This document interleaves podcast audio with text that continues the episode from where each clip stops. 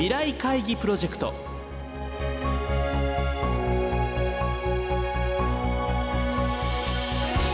この番組は「世界を変えよう」をキーワードに未来に向けたさまざまな課題を企業のトップが提示し皆さんと共に解決策を考える日本経済新聞未来面の紙面と連動したプロジェクトです。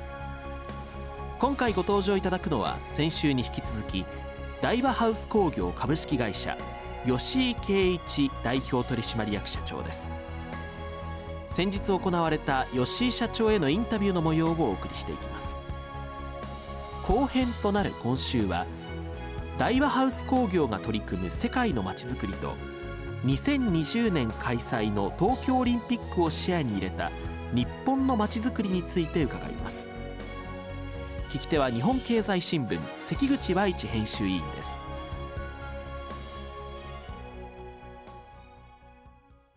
日本の,、まあ、あのものづくりあるいは家づくりの、まあ、良さを持って、うん、まあ、こちらにはこう海外展開もいろいろ考えてもいらっしゃると思うんですけど、はい、どういう形でそれをアピールしていこうとされてますか、なかなか難しいところなんですけども、えー、合には合に従いというものがあります、はい。はい、僕たちが以前アメリカに出ていきまして、なかなかうまくいかなかったケースがあります、で今回出直してるんですけども、やっぱりその国の人たちが何が好きで何を望んでるかということがやっぱり一番ストライクゾーンなんですよね、で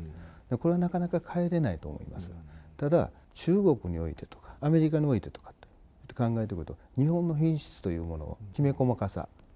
えそういうものはですね随分通用するというふうに考えています。それとはあとやはり後期ですね。あの日本のその後期の考え方というのは非常に僕は通用すると思います、で実際海外今どういう地域にどう展開されようとしてるんですか？あのポートフォリオ上で言いますと、え一番大きいのはアメリカ中国ですね、はい、えそこに付随してオーストラリアがあります、はい、それと ASEAN という国があります、はい、一部中近東というイメージですね。でそういう意味でその世界のこの街を変えるというのはこう大きな視点に立ってですね、やってるプロジェクトなんてもあるわけですか？あの街づくりという点では一番大きいのはおそらく大連でやらせてもらってる、ええ、させてもらってるんですけど、え、これはまさに街づくりに近いですね。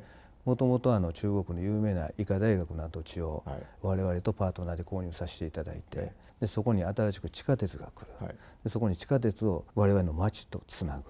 ぐ、そこに小学校が来る。これはまあ行政の方がされられてる小学校が来る。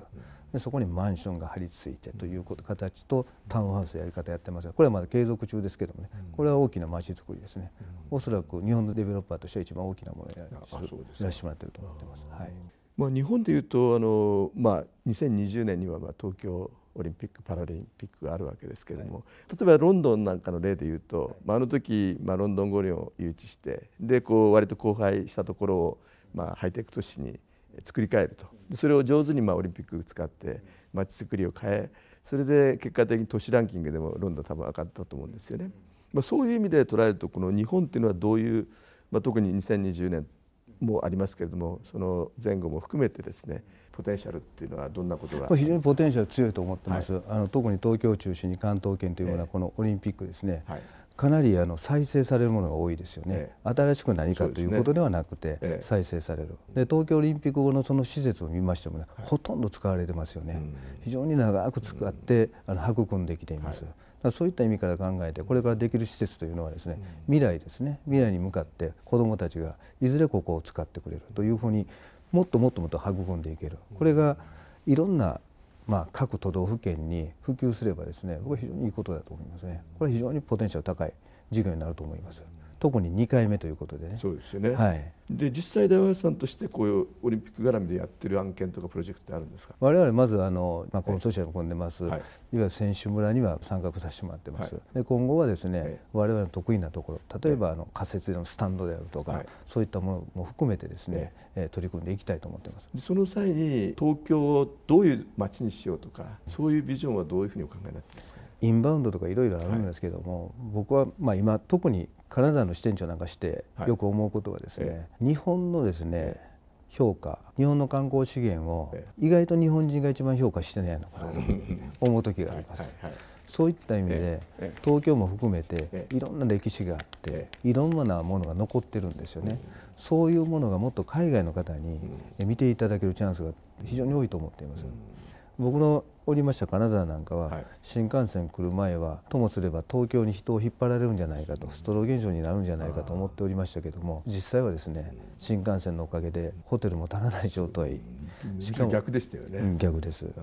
そうすると関西もそうですけども、この東京圏もですね僕たちが持ってる歴史として持ってるもの、えー、それからやっぱりオリンピック有事のおもてなしという話がありましたよね、これはもう海外に向けて一番の最高のですね僕たち日本人のハートのところですからこれは随分通用しますし歴史を見ていただけると思ってます。そういった意味ではですねまだまだホテルとかですねその宿泊施設いろんなメニューもありますし見てもらい方も含めてですねいけるのかなと思いますね。でそういった中で、まあ、そういう街をまあ、世界の街をどう変えていくかという観点に立った時に、まあ、大和さんとしてはこういうことをやっていきたいあるいはこれが我々のミッションだという点でいうといかがでしょう？僕はやっぱりここからですね絆に変えていく、はい、ここから絆に変わる、うん、個人というものがいずれ絆に変わらざるを得ない。これは高齢化とかいろんな形が変わっているこの一連をですね僕たち見据えてやっていかなければもうならないと思ってるんですね。以前はこの個というものを作ればいいという時代。でも今は絆というものを深めて町ぐるみでみんなこう我々共存共栄しようと育もうと家を育むことも非常に大切です。これはもうその通りです。でも一方人を育むというものはこの箱の中にテーマとしてあります。でこの人を育むことが町を育むことになります。いわゆる育むという文化を家からやらせていただいて町づくりやらせていただいてでこれが人づくり。それから町づくり。こういうものを発展させるようなプランを持ってですねこれからまちづくりやっていきたいと思ってます。ね大和ハウスだからできる部分っていうのはどこなんですかね、まあ、大和ハウスだからできるというよりも、僕たちが今までその大きなまちづくりをやってきてますんで、今まさに困っているということをよく知っています。何で困っているか、うちの創業者はですねその地域その国その場所、え何で困っているかということをですねお手伝いできるように、え事業化しろというふうに言われています。そういった意味から今我々が作ったまちづくりで何が必要だということが分かっていますこれを生かすということは我々にしかできないと思っています。でまさにそれが今進行形になっている。でここから得るものをこれからいろんな形でメッセージ並びにものとして出していきたいというふうに考えありがとうございます。今週は大和ハウス工業株式会社吉井圭一代表取締役社長へのインタビュー後編の模様をお送りしました